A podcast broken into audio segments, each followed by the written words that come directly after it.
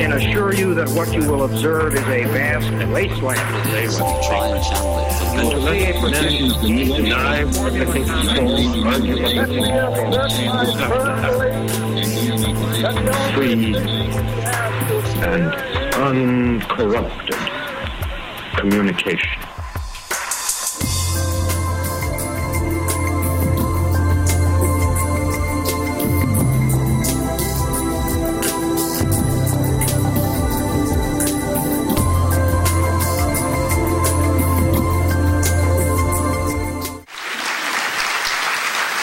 Well, thank you very much.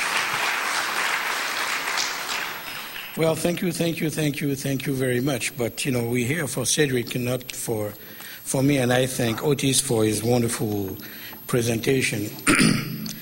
uh, I'm left with the task of introducing Cedric, but before I do that, I would like to thank the organizer of this conference, and particularly the students. Uh, this morning, the chancellor came out and made a big speech and say, "Well, we thank the students, we thank the faculty, and whatever." But everything that was done and everything that was organized, and really uh, the realization of this conference is essentially due to the students. And so,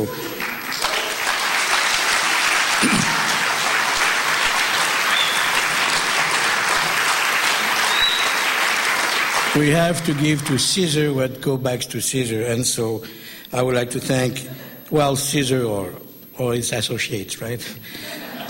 and so uh, I would like to thank Ilya, Françoise, Otis, Marissa Marquez, HQ, and Tiffany. I didn't give their family name because you know them all. And so, deep, the deep to the bottom of our heart, I really to thank you for what you did because it's the first time that I've seen a conference or a symposium or whatever you want to call it that involved such many, uh, such a, a, group of people, and that shows so much care and so much love and so much unity that it's amazing. I'm almost speechless. Okay, so thanks again for what you have done.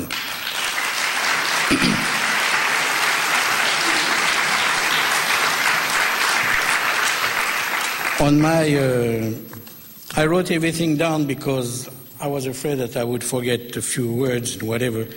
And since I wrote it down, it's going to be even worse than before.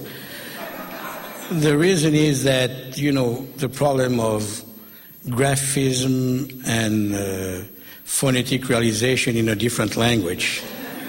So when I read it, it might sound a little bit like uh, Inspector Clouseau, but I will do my best to make it pass as, uh, as, as, as intelligible as possible. And I was supposed to thank everybody else, so I thank the Chancellor, the Dean, but mainly I have to say my heart is going to the students. And so before uh, everything has been said about Cedric, and I think coming out of the at the end of the day, it's really redundant for me to repeat what I've been said before the scholarship, the uh, the book that he published and whatever. And so what I wanted to do is to to to uh, take you with me into the trajectory that brought me into the life of Cedric and how Cedric came into our lives in Santa Barbara and in a sense changed our lives. Okay. And so there is so much to be said in the few in the 45 minutes that you allotted me. that uh, I'm going to have to simplify the whole thing. Okay? And so in 1979, uh, Cedric arrived in Santa Barbara from Binghamton, New York. And the way I say it, I hope you remember where it is in New York. In New York, where he had been chair of the Afro American Studies Department. My colleague and I were very much impressed by the glowing nature of his letters of recommendation and by his already impressive curriculum vitae. All the later praised him for yada yada, his dedication to excellence, his integrity, his unfettered leadership, his indefatigable energy, and so and so on and so on. And the people on the committee were looking at me and saying, hmm, is that really true? and so I was trying to convince them that it must be true. It must be true because the people that had written letters were people of good reputation. But you have to understand that I was at the time a very junior faculty in the midst of a very old conservative administrative committee. Uh, which looked with great suspicion at those glowing letters in support of what they considered to be a radical black candidate. Well, after much discussions, really, and much coercions, and in dire need of a director, they reluctantly, the faculty, this, this kind of elitist faculty at the time from the department like history and so on, uh, reluctantly bit the bullet and offered him the position. A position that I suppose he accepted with reservation because I remember him coming to visit us and he didn't look that much enthusiastic at the beginning. But I suppose he understood our position and he joined us. And so little did they know uh, that for once the author of those glowing letters were right. And Dr. Robinson was more than well equipped to fix the ills of a Center for Black Studies, uh, a unit which had suffered the neglect of the administration and the ignominy of a few impostors uh, in our communities.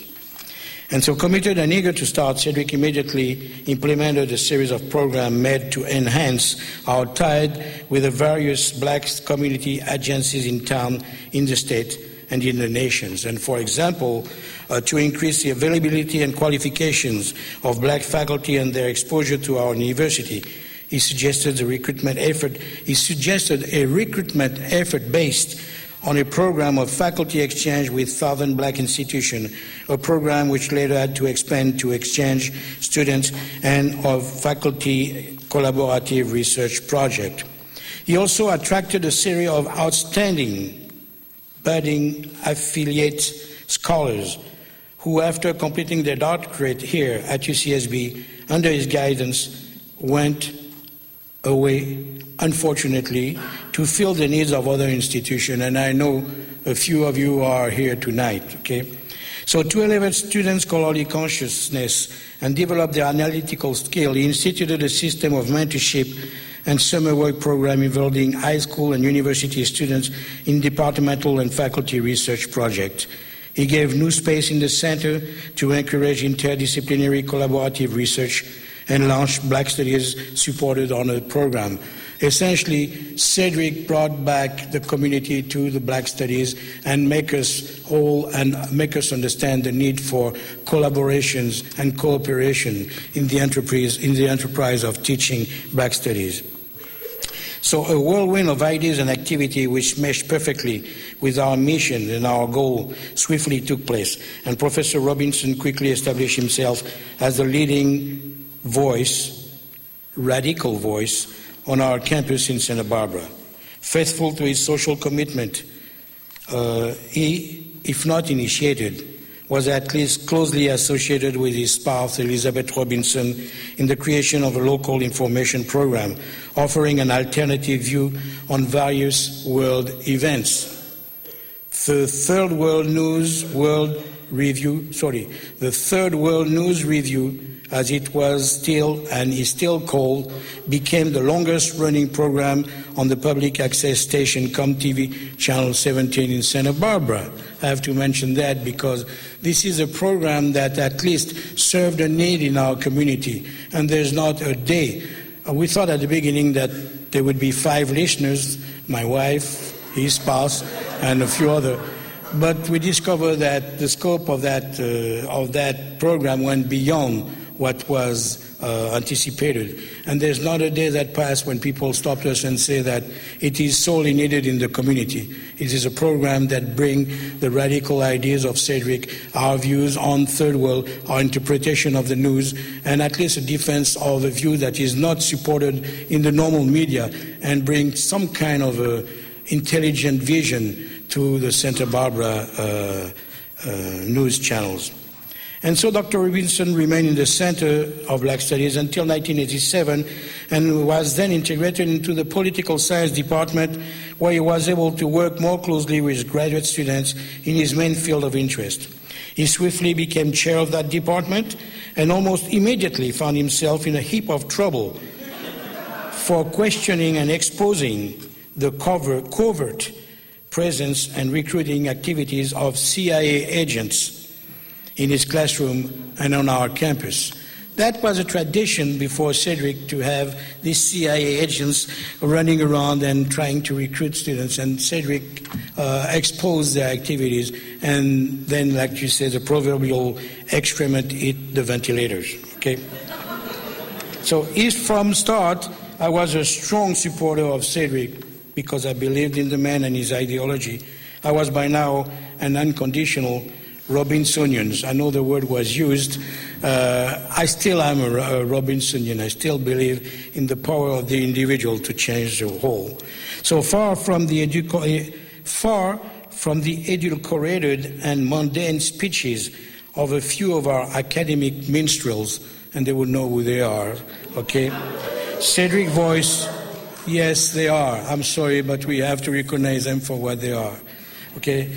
Uh, Cedric Voice was always logical, uncompromising, and above all, fundamentally true. It was essentially refreshing and rewarding to be the colleague of someone who had such an astute social consciousness and dedication, and such a skill at making order out of chaos. His vision and ambition also dovetailed perfectly with the imperative mandate that courageous black and Chicano students had anointed us with in 1967, namely, the creation of an academic department whose mission was to redress the cultural amnesia and historical aphasia which dominated the curriculum of most universities at that time. The development of a department ready and able to challenge universal knowledge without compromise. I also remember his tireless effort of uh, effort uh, I also remember his tireless support of students who had decided to challenge the institution and had demanded the inclusion of an entirely new requirement, the ethnic studies requirement. His support to the hunger strike that followed was pivotal, and his speeches in support of the ethnic studies requirement were essentials. I remember the speech he made to the Academic Senate when he, re- he responded to those defending the primacy of Western civilization by telling them that Western civilization is neither. Okay? His demonstration was brilliant.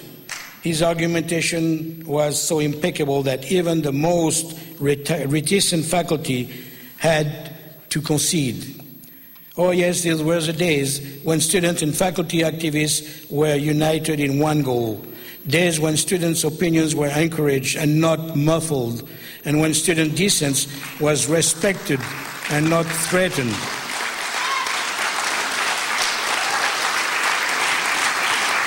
And the time they are changing. that I tried, okay? and so time passed swiftly, and four years later, it was time for Cedric to come home and in 1993, Cedric joined our department and was appointed chair. He remained in the position until 1999. As chair of the department, Cedric maintained his continual attention to faculty, staff, and student welfare and created a constructive and nurturing atmosphere for all. He hired more scholars and brought to our department more uh, other sorry, and brought to our department, among other things, reviews that help us develop our, and, and publish our scholarly work. Social Identity, as an example, it's a review that stayed with the department and uh, help us uh, publish some of our work that others didn't want to accept. His presence on the editorial board of the review, Race and Class, consolidated our image and gave us direct access to a plethora of new possibilities. Remarkably, his administrative effort did not in a way dampen his scholarly achievement and production, for he still managed to produce a steady flow of highly acclaimed publication. I'm almost there. Unfettered by his many duties and responsibilities, Cedric Robinson succeeded in being a very efficient, caring, and dedicated chairperson and a wonderful, nurturing colleague. His expertise in the field of black studies, political science, philosophy, history, cinema, cultural studies, as well as impressive and significant scholarly achievement, made him a valuable participant and an authoritative referee. He became an intellectual beacon on our campus. Beacon, yeah, not beacon, as well as nationally and abroad. His, no, his influential voice in academia successfully exploded the hegemonic attempt at controlling knowledge, its expression, and its mean of production. But you know all that since that's a word that came out for the, uh, since yesterday.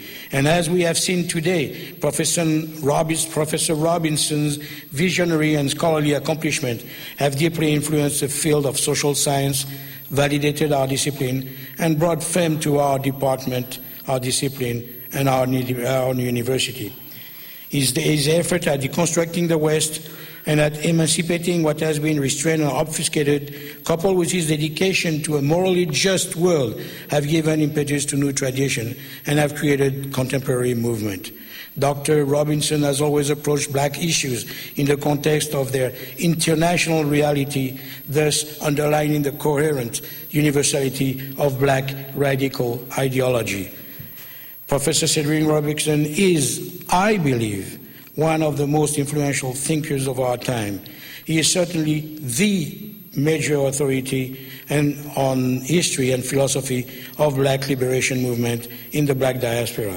It is therefore my pleasure to present to you this truly remarkable visionary scholar whose work deeply influenced an entire generation of students, as you can see, scholars and activists.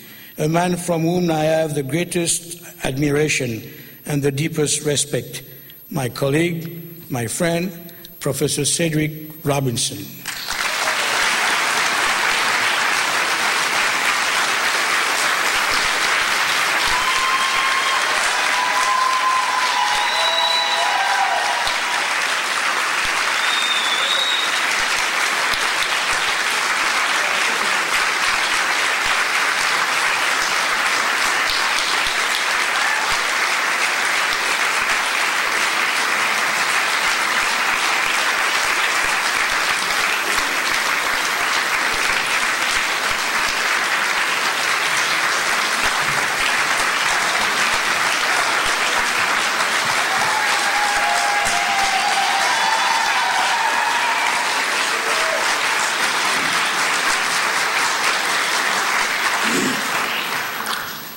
You know that there will be an exam tomorrow.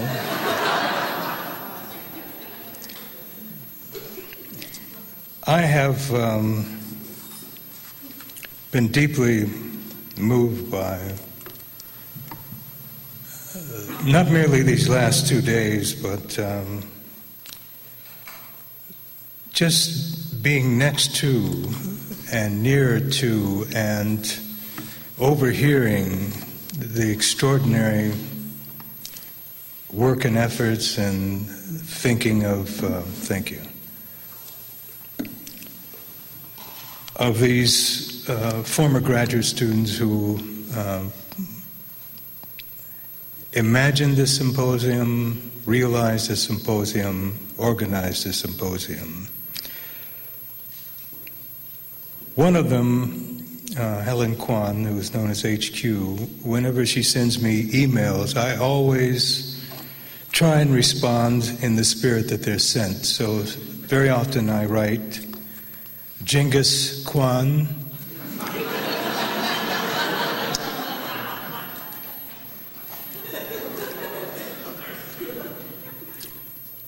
but HQ and Tiffany and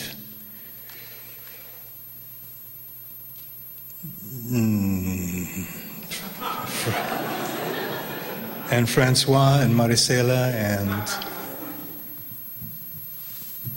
Rovan and Travis and Cynthia. Um, I am you. So I find it difficult to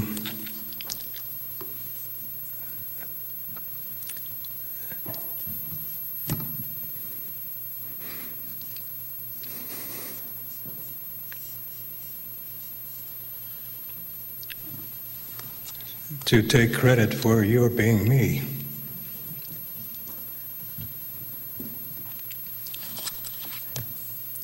When I first came to Santa Barbara in 1979 and met, met Gerard,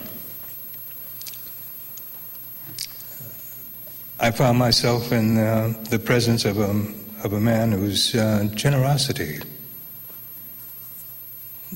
uh, is boundless, whose intelligence, whose discipline,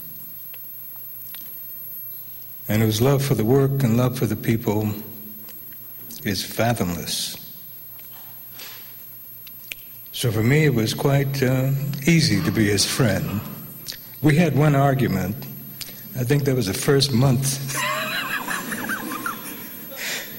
first month that uh, we were working together, and I stormed down because the center was on the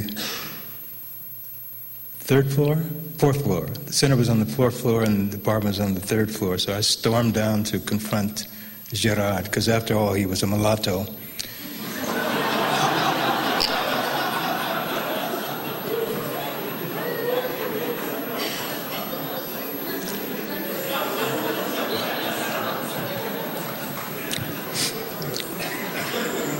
So I thought I had an advantage, but. Uh,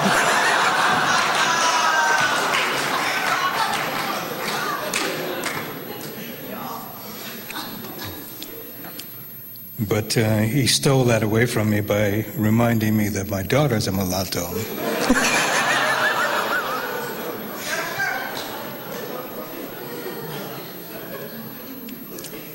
so I had to change tactics. Um,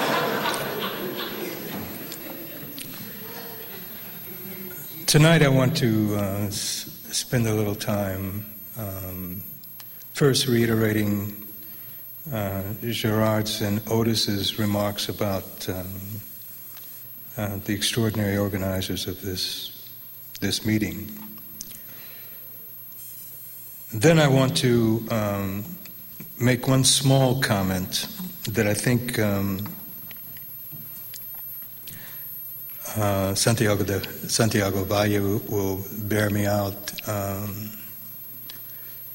all this week, uh, since Tuesday, uh, some of us have been uh, distressed by the events of the of the second. And if I recall correctly, Santiago, was there something that Cabral said that tell no lies, and claim no easy victories. And Kerry was alive for us, and he was an easy victory. And uh, we now know, I think, with the clarity that we didn't know on Monday, uh, that we have work to do. We can't expect anybody else to do that work. We have work to do. And the urgency of that work um, is real. Um, so we must refrain from telling ourselves lies. Uh, that the electoral system can address uh, the injustice in this society. And then we can leave it to somebody else, someone who is flawed, someone who is inadequate, someone who has um, uh, a flexible moral uh, structure to do what we think has to be done. And so for this next four years, um, it behooves all of us to work very hard and do not shy away from taking it on yourself. Um, and some of you have already begun to think about the ways in which you want to uh, address those questions. I have been asking uh, some of you to think about uh, putting together a black and brown book on the theft of the vote in 2000 and 2004. Um, I think that would be the beginnings of perhaps a, an important manual for what we want to do over the next three or four years. But in any case, um, we must think much more seriously than a electoral campaign allows us to uh, about the task in front of us. And um, for those in my generation, um, we got caught napping. We thought uh, that much of what we had addressed was no longer possible to occur again. Um, and it's not happening again in the sense of historical cycles or repetitions, but it is something entirely new. So, American society is not something most of us recognize, but we have to come to a recognition of it in order to improve these uh, poor people.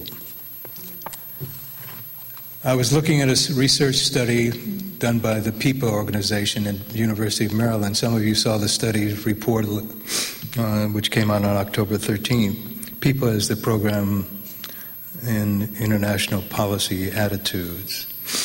And they looked at Bush supporters and Kerry supporters and um, asked themselves, um, or asked these supporters to identify certain constructions of the events in Iraq. And they found an extraordinary ignorance in the, in the public at large,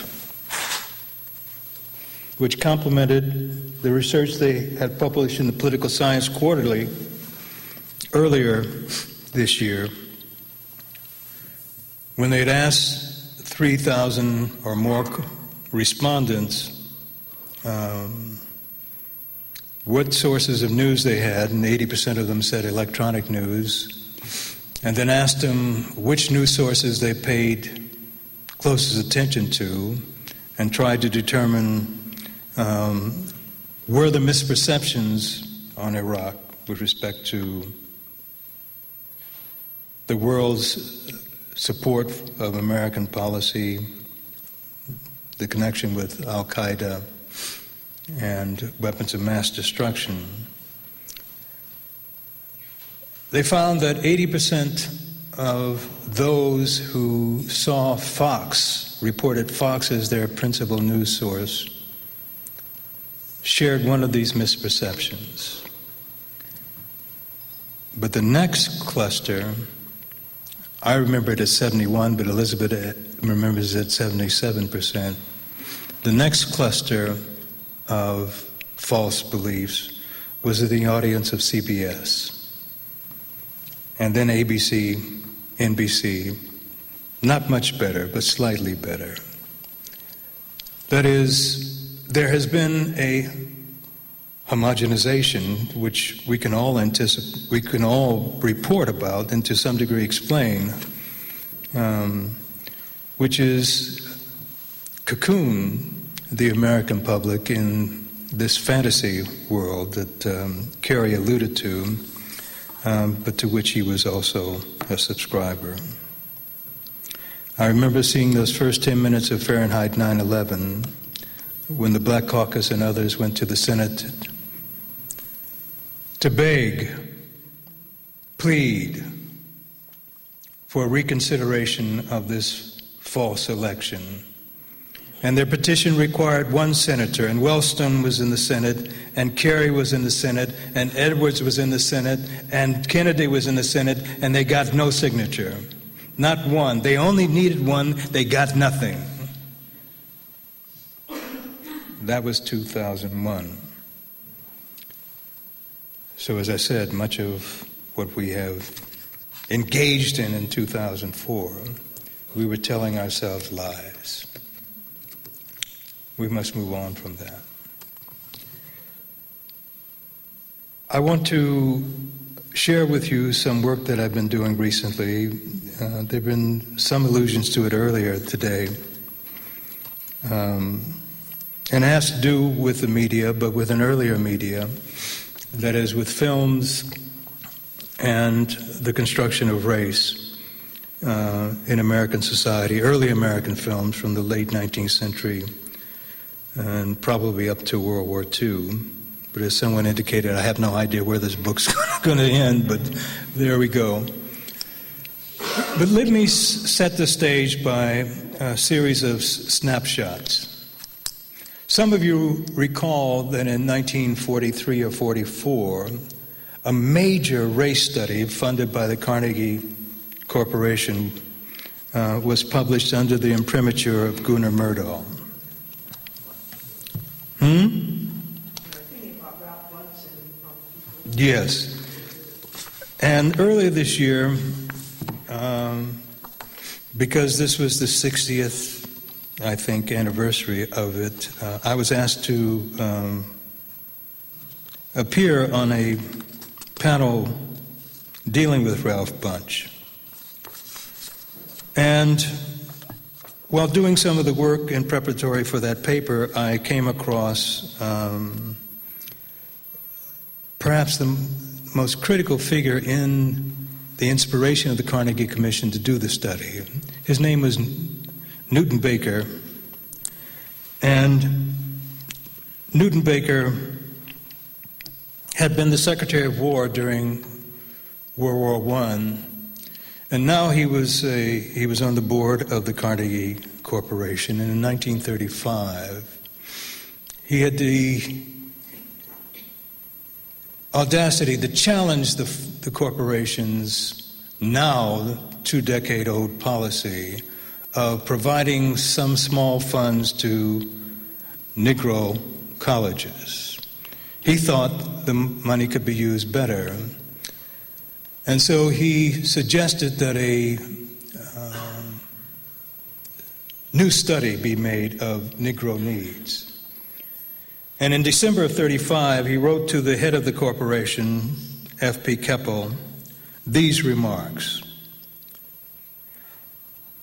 I think anybody who has read Anthony Adverse will share my feeling of unlimited amazement at the courage of the white people in this country who received the slaves from slave ships and undertook to make useful laborers of them. How many white civilizations could have dared to receive so many wild savages who were practically uncaged animals and spread them around over their farms in contact with their own families passes human comprehension.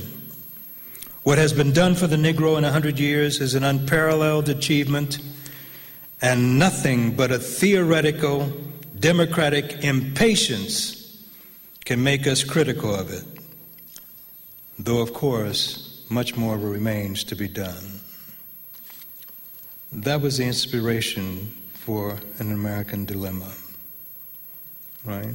This was the same man who had presided over the court martials of black soldiers in World War I. This is the same man who had signed off on the IQ test of the U.S. military in World War I. He was the same man who had participated with others in Wilson's, Woodrow Wilson's cabinet, people like Secretary William McAdoo, Treasury Secretary, Postmaster General Albert Burleson, John Skelton Williams, the comptroller of the currency, who were the architects of the segregation of the U.S. government. Washington, D.C.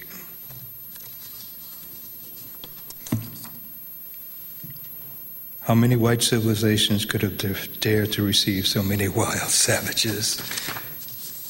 All right. Now, let me get to the meat of my subject. Two more snapshots will constitute the bulk of my remarks.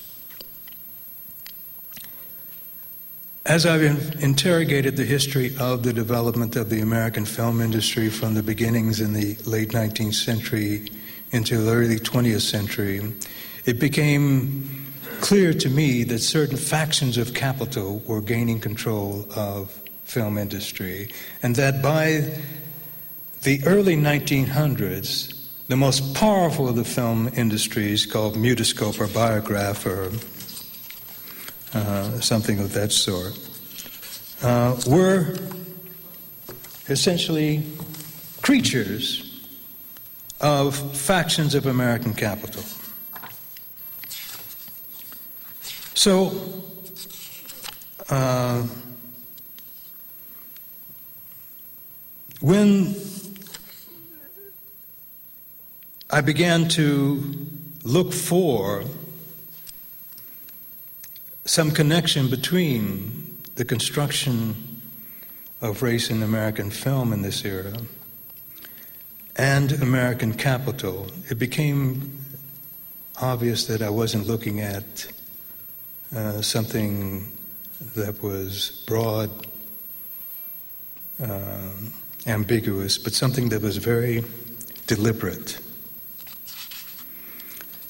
So take my word for it.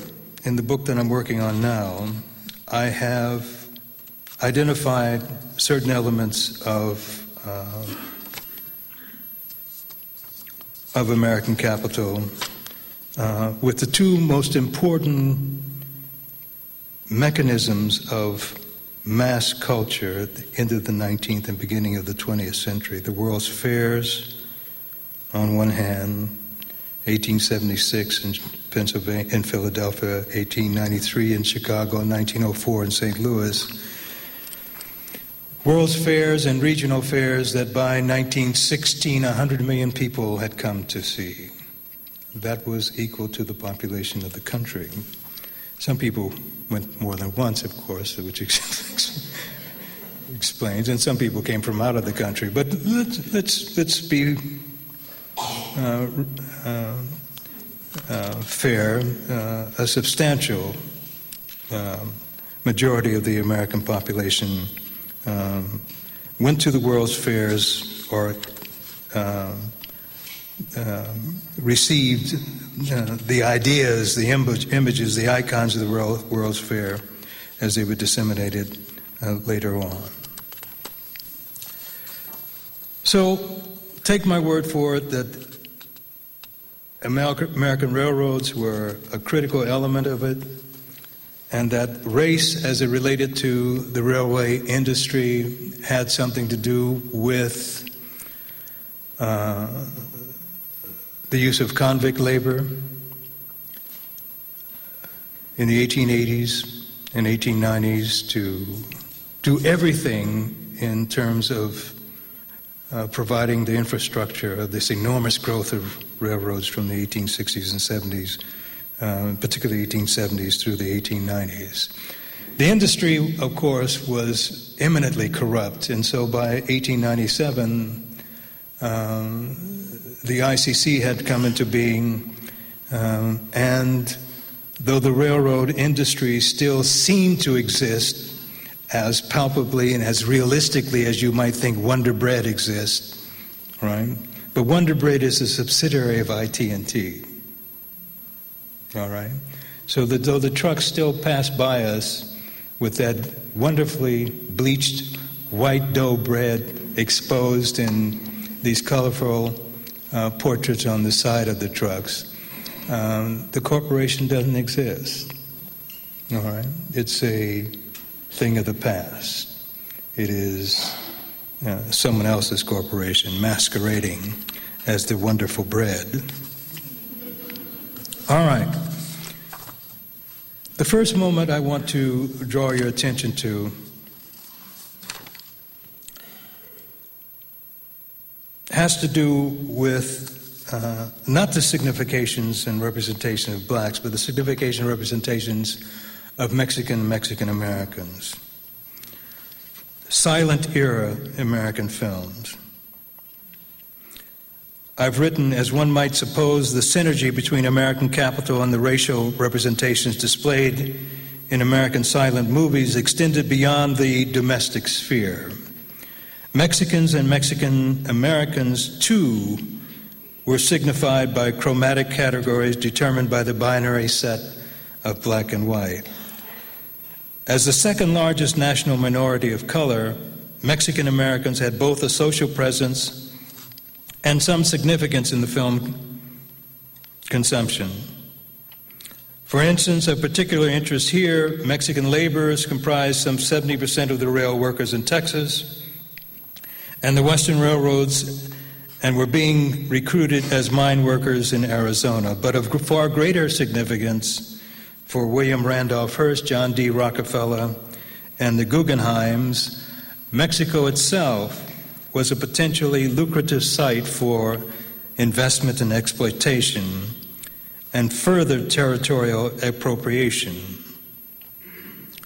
Hearst, for example, owned the huge hacienda of Babicora in Chihuahua, and in 1912 had urged the Taft administration to support the counter-revolution led by Pascual Orozco Jr. against Francisco Madero's government. Frustrated on that score, during the Wilson administration, Hearst chose different tactics. A specialist in Mexican film, Carlos Mora, he comes, sometimes calls himself Carl, reports that, quote, in 1915, William Randolph Hearst helped to finance a 15 part serial entitled Patria. The film depicted a Japanese Mexican invasion of the United States and clearly was designed to capitalize on the nervousness many Americans felt over revolution in Mexico, end quote. Concerned with U.S. relations with the Japanese, but not with Mexico, Wilson requested that the popular serial be withdrawn from distribution. In the meantime, Hearst papers and others continued to link revolutionary Mexico with German, Russian, and Japanese plans to invade the United States. The social base of the peasant dominated 1910 revolution was the largest threat to American capital Consequently, it is understandable if the film industry distinguished between a white, virtuous Mexican aristocracy and a darker, villainous peasantry. In short, the greaser. The mestizo peasant became a nigger. For certain revolutionary upheavals in Mexico, for certain revolutionary upheavals in Mexico invited color coding. In the 1810 independence movement, Afro Mexicans worked the hot lowlands south of Mexico City and proved to be a critical and most persistent social base of the revolutionaries.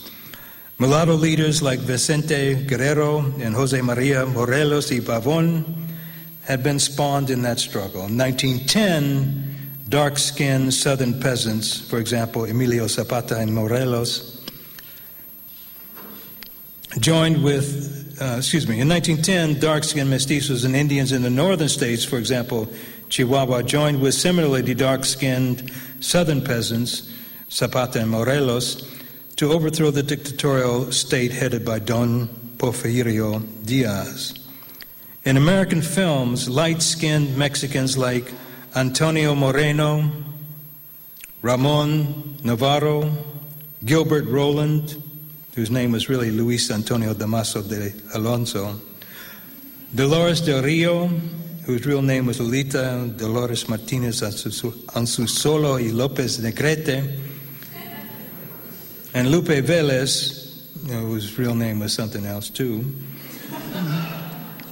They were honored with honorary, they were accorded honorary white identities. In 1978, Dolores del Rio informed one author, quote, that skin tone was very important then, and Spanish speaking actors in Hollywood fell into two categories. If light skinned, they could play any nationality, including American.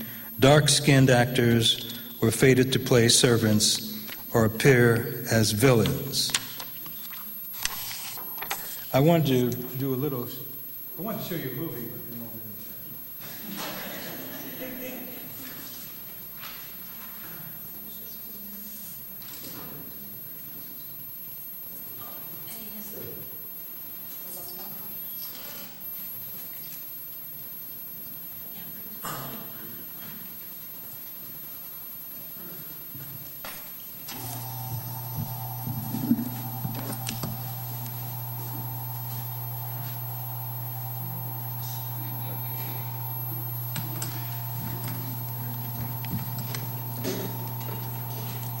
This was a, um, a portrait from Elizabeth Salas's book, Soldaderas, um, and it shows an Afro-Americana woman um, who was uh, one of the Soldaderas of the 1910 revolution.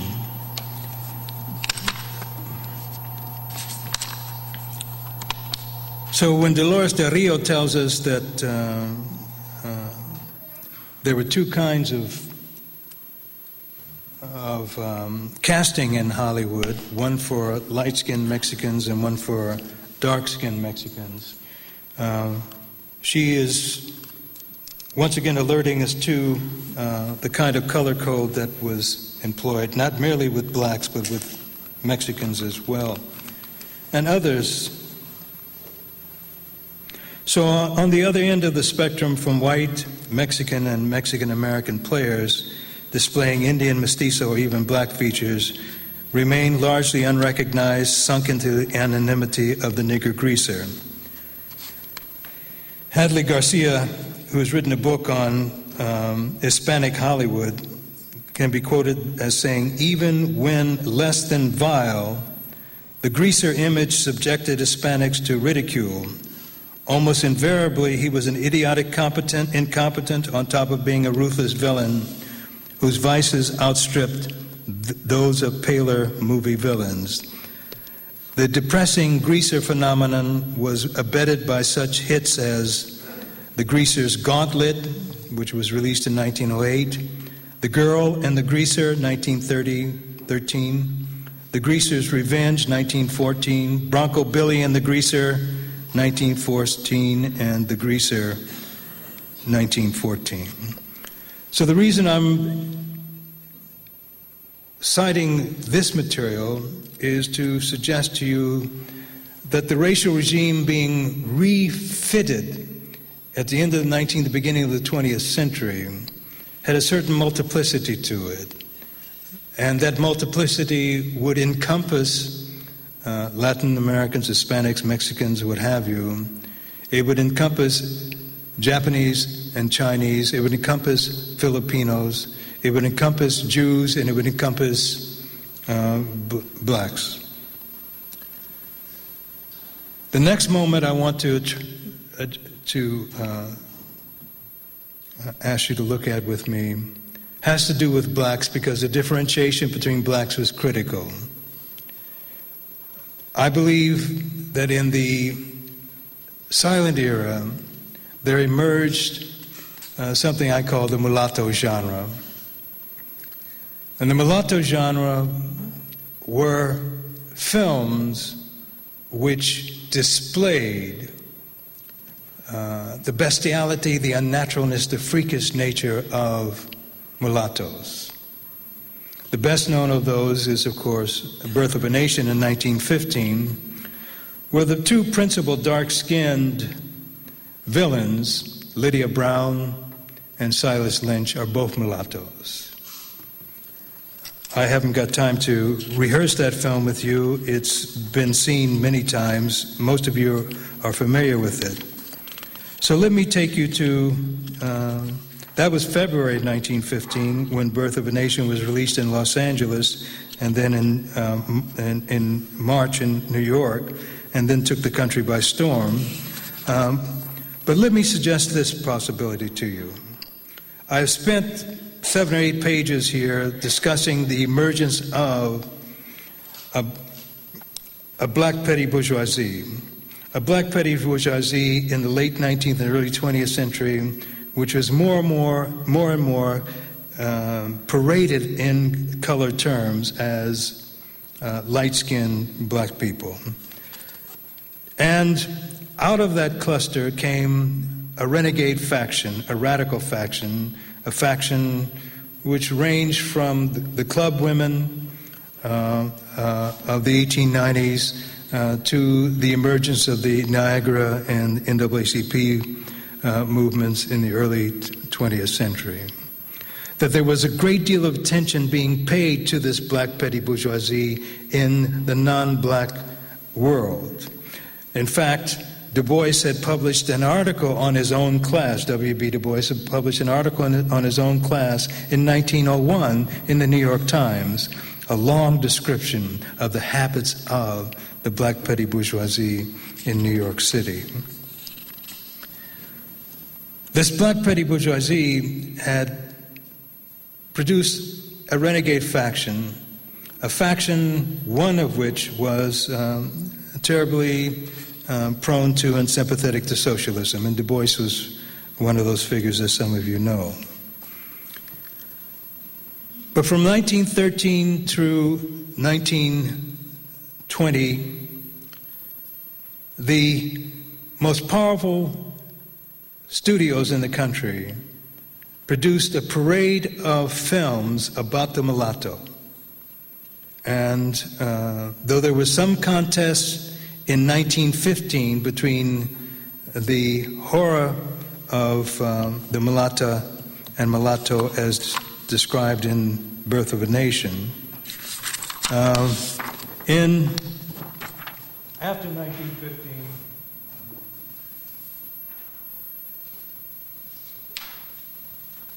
after 1915, uh, the contest was was ended. So I want to describe to you um, some of the constructions of the mulatto, mulatto found in uh, this period.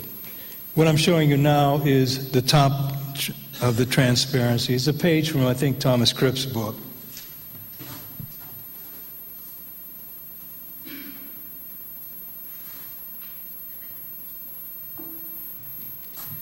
And it shows uh, the mulatto impersonated by George Seligman uh, in brownface um, attacking Lillian Gish. Um, and Cripps has written here Silas Lynch covets Elsie Stoneman as a sexual symbol of his new arrogant powers. Um, but suffice it to say that D.W. Griffith and Thomas Dixon um, were obsessed about miscegenation, and they did their best to propagandize against it. But I'm arguing that there's something significantly beyond uh, the erotic um, core of, of this film. And let me give you some sense of that from uh, the film that was released in April, uh, just three months later, in 1915, by William Fox's studio. Uh, this film is called The Nigger, and the nigger no longer exists. well, well, uh, as a film. Um, um,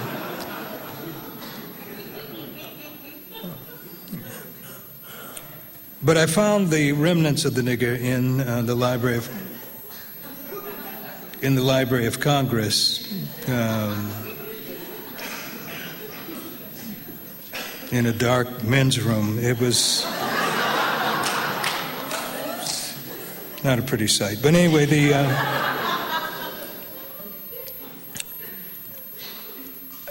there, in, in, in Birth of a Nation, there was no accounting for the appearance of mixed race peoples. They were simply there and they were named after mules, mulattoes, which meant they were freaks of nature because everybody knows mules cannot reproduce themselves. All right, so they're unnatural. All right, so mulattoes are unnatural, and Birth of a Nation drew that out beautifully. They are too sexual, they are highly eroticized, they are incapable of controlling themselves, and they are power hungry. All right?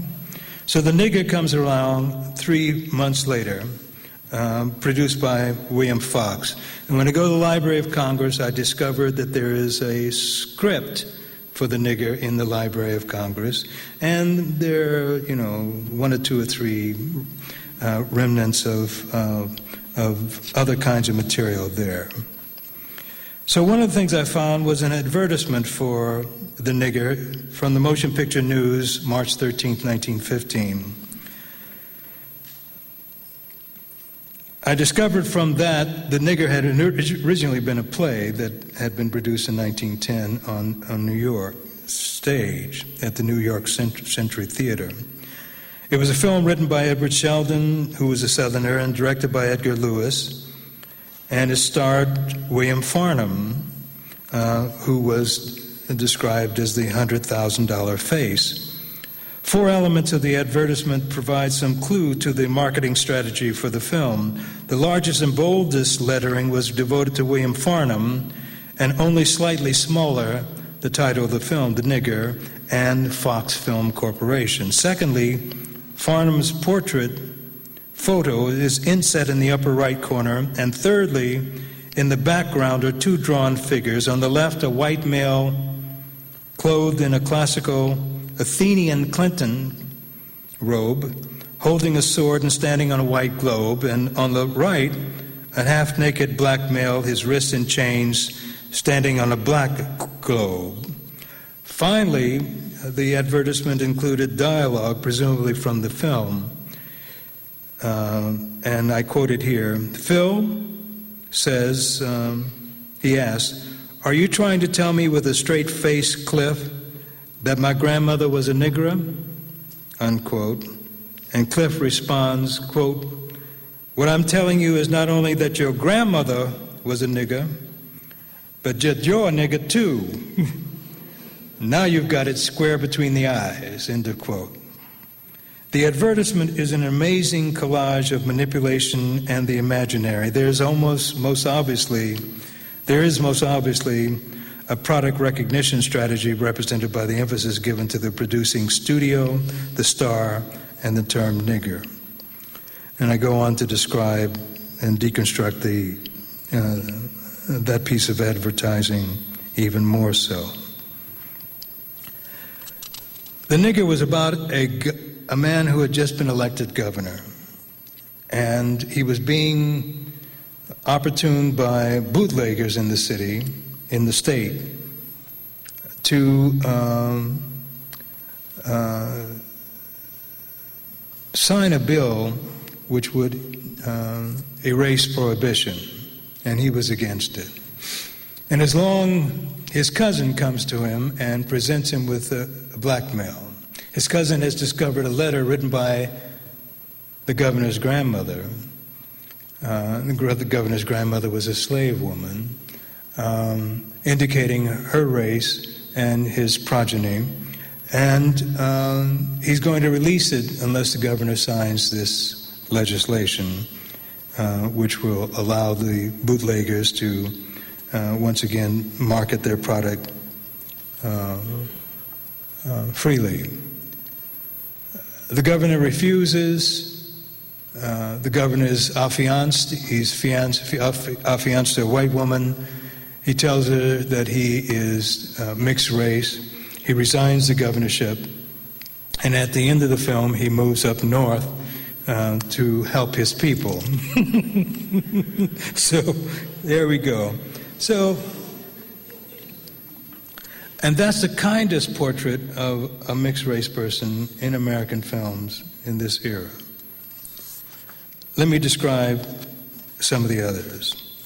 The next year, 1916, Selig Polyscope released At Piney Ridge, in which another race mistaken mulatto marauds through white society. He impregnates one woman, embezzles bank funds, shifts the blame for both deeds to a rival, adding the final insult that his rival is of mixed blood. The mulatto is eventually killed by a distraught father, and while, and while dying, is told that his mother was black. In Pudd'nhead Wilson, the same year, Lasky Features presented an adaptation of the novel by Frank Mayo. Here, a quadroon baby is switched by his mulatto mother with a white child having the same patrician father. Later, the quadroon murders his uncle and tries to blame his half brother for the deed.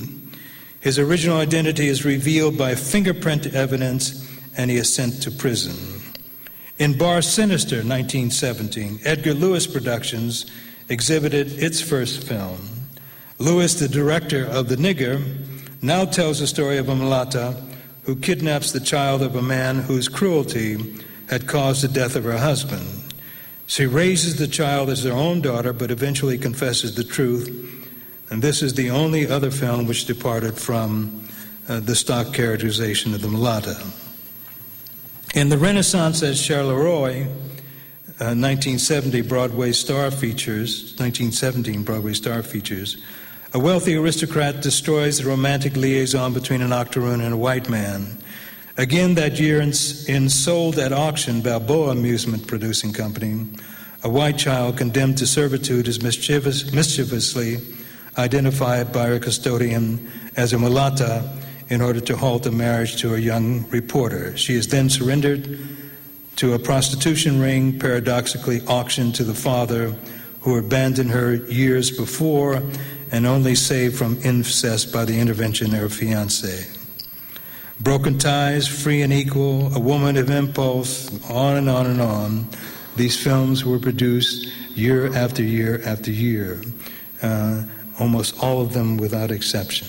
And I try to indicate the exceptions, um, uh, portraying the mulatto as not a tragic figure, but as a corrupt, degraded human being from whom one can only expect this enormous violence, um, etc. So, the argument I make in this part of uh, this chapter is that blacks were being targeted, but some blacks were being targeted in specific ways. And the specificity of the targeting had to do with their prominence as significant figures in uh, the articulation of black resistance in the uh, first two decades of the 20th century. Consequently, it follows that when black resistance in American cinema begins to emerge from 1910 on, that one of the strategies, one of the tasks taken on by black filmmakers is to retrieve uh, the black middle class. And in that retrieval, the argument I'm making here is that of the two major independent black film uh, studios, uh, on the one hand, the Lincoln uh, Motion Pictures, uh, produced by uh, the Johnson brothers, and on the other hand, Oscar Micheaux's uh, film corporation, that of these two, Micheaux takes the most radical approach to the attempt to retrieve uh, the mixed race person uh, from the opprobrium produced by Hollywood. And if you haven't seen his 1919 1920 film, uh, within our gates, um, let me uh, invite you to see it. The film was made and released in 1920, 1919, 1920, and uh, disappeared for 70 years.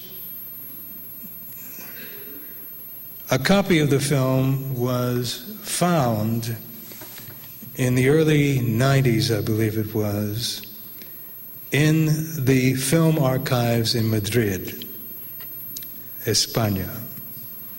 The film was now called La Negra, the black woman, and um, it was brought, uh, a copy of it was brought back to the United States, the Library of Congress, and um, they went underwent the translation of now the Spanish intertitles into English. Um, they got some of them obviously right, didn't get some of them right. Um, but in fact, this film is the only film that I have become aware of that reproduces lynching. All right? It's the only independent black film which displays a lynching scene.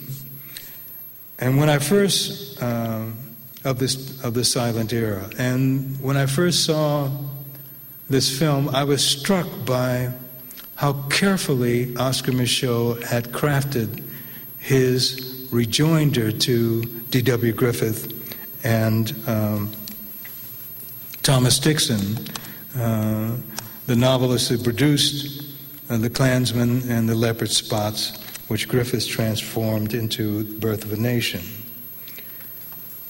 And I called my first attempt to describe within our gates Oscar Micheaux lynches the mammy. And I meant that in the sense that Micheaux had taken the mammy of Griffith and the postbellum South, that invention, that fiction, who was who was used to displace all those young black women um, in the plantation houses who had been raped or seduced or what have you. The women who, for in large measure, uh, had become the source of the half million mulattoes uh, registered in the 1860 census.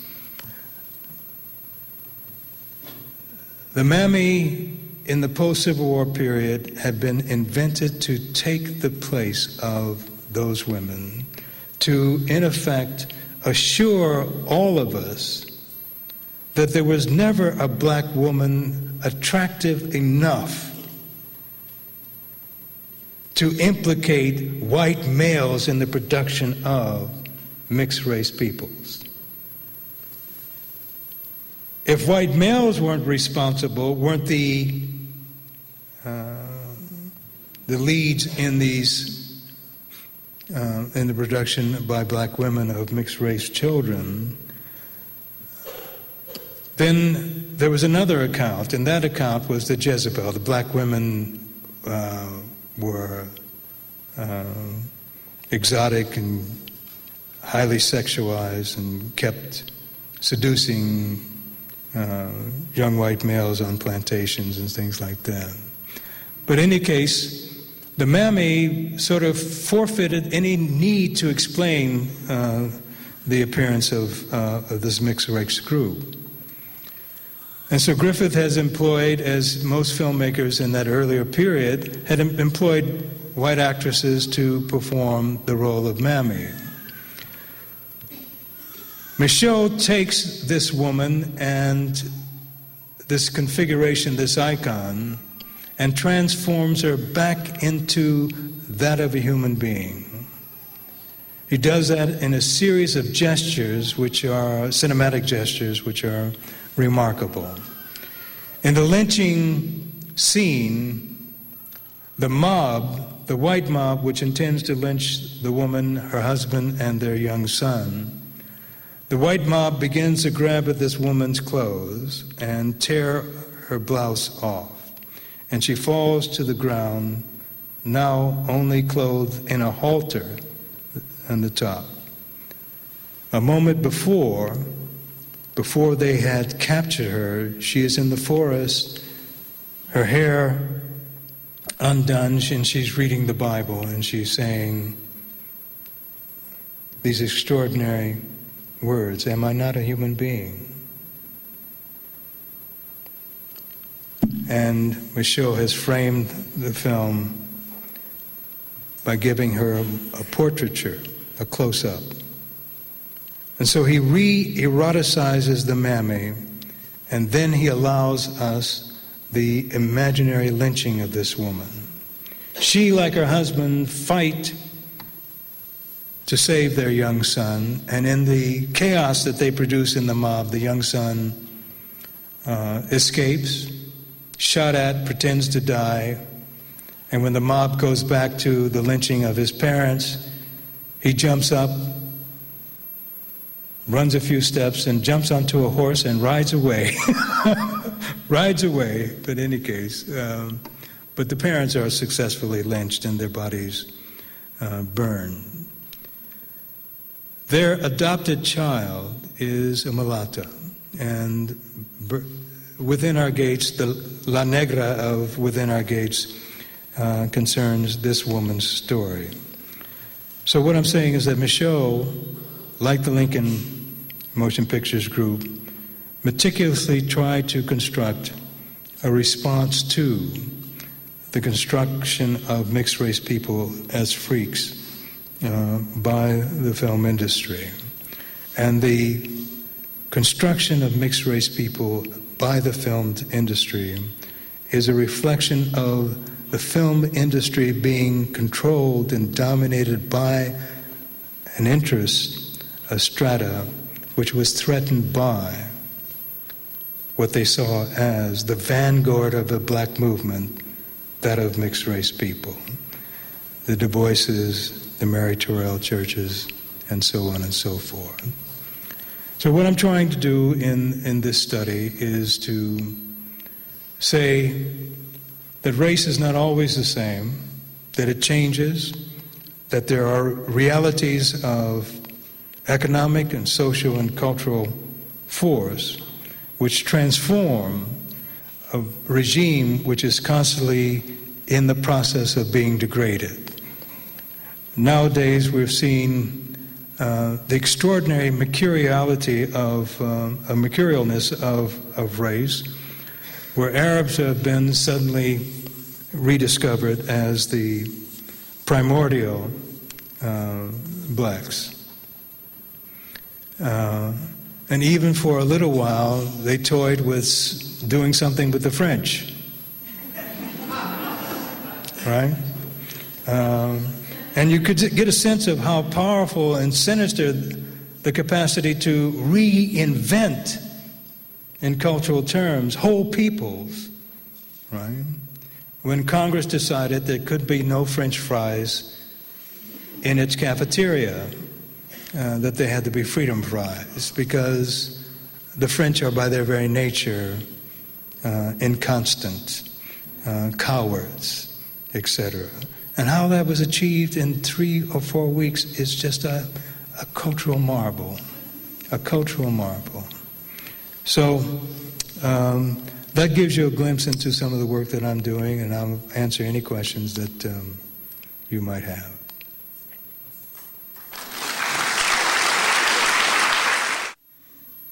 This, this immense process that you've been documenting and discussing, this immense construction and reconstruction of racism and white supremacy and its penetration into every part of our society and our lives and all that process has now reached the present.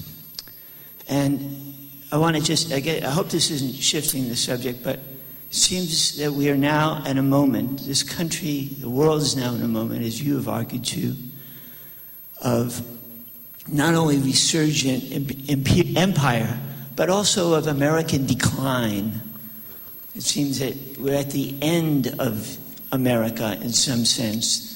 If one thinks about emerging Asia and if one thinks about re emerging Islam and the sort of uh, analogy of American power to Israeli powers and uh, ever more explicit settler power and a uh, con- uh, effort to be a conquering power. So I, w- I wonder if you would uh, feel okay about talking about that. The, that is to say, the racism of the present, the empire in decline, the reframing now of white supremacy and uh, reconstruction through Islamophobia and other factors, and also obviously through anti black and anti Latino factors. That's my question. Thank you. Last night, many of you saw a film called uh, Devil in a Blue Dress, and there was a rather extra, substantial discussion about mouse in the, in, after the film. And um, the terrible Pigeon said to me, whispered to me, because he refuses to speak in public. Um, the terrible Pigeon whispered to me that he's a metaphor. He says, he's a metaphor. right? And I thought about the terrible Pigeon's insights, and And uh, I've been teaching film for several years, and uh, you know, every time you see the film, you see something new in the film. There were four violent black males in that film, Devil in Blue Dress. Uh, I don't have time for those who didn't see the film this time, but maybe you've seen it before. Two of them were mercenaries, water-headed the watermelon headed brother who both smoked the zapatas, and Joppy, the barman who had such pride in his marble top. The other two violent men were Frank Green, the brother of Daphne, and Mouse.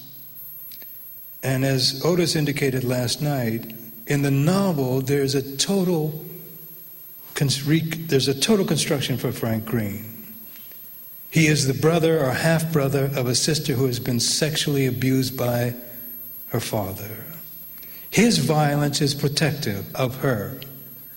All right? So it has a, it has a germination, it has an explication.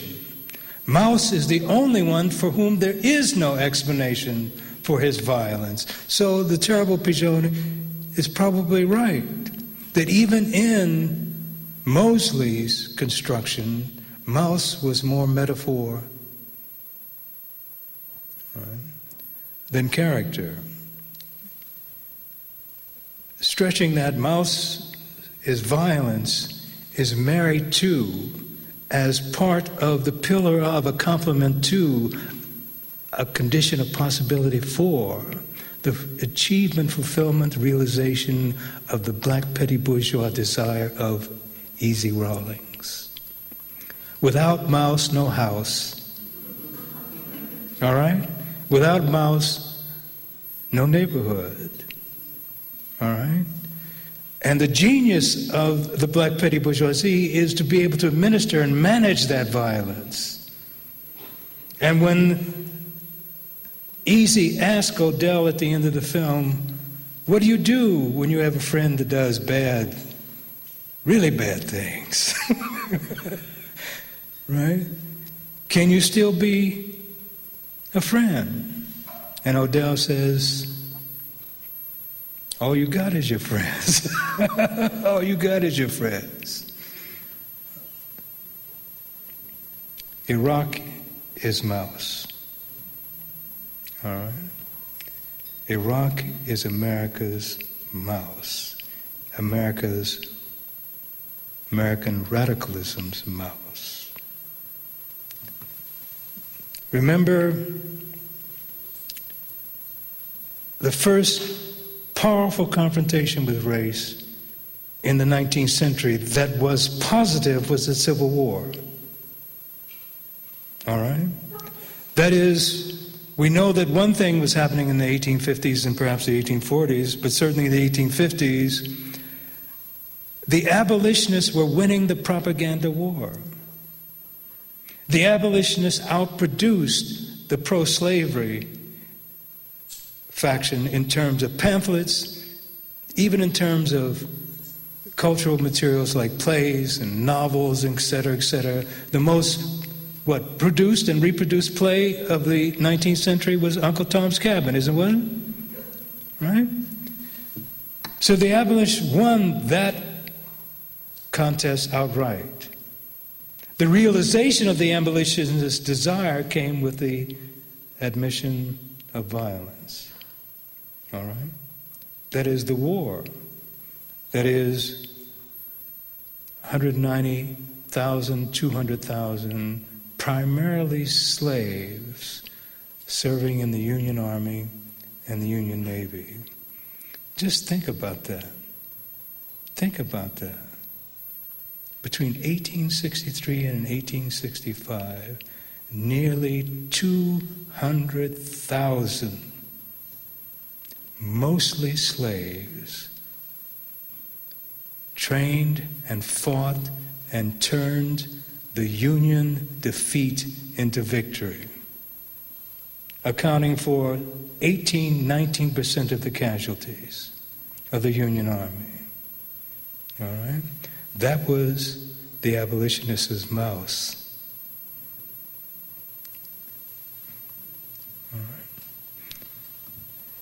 So we come to the 20th century, we come to the post World War II period, we come to a moment when, in fact, like this moment, there was not a drift, but in fact, a, you know, almost a tidal wave towards the right, right in the direction of uh, of this extraordinary repressive society.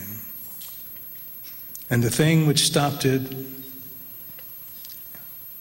didn't halt it, but the thing which slowed it down and began to reverse it uh, was, in effect, this violent confrontation called the Civil Rights Movement.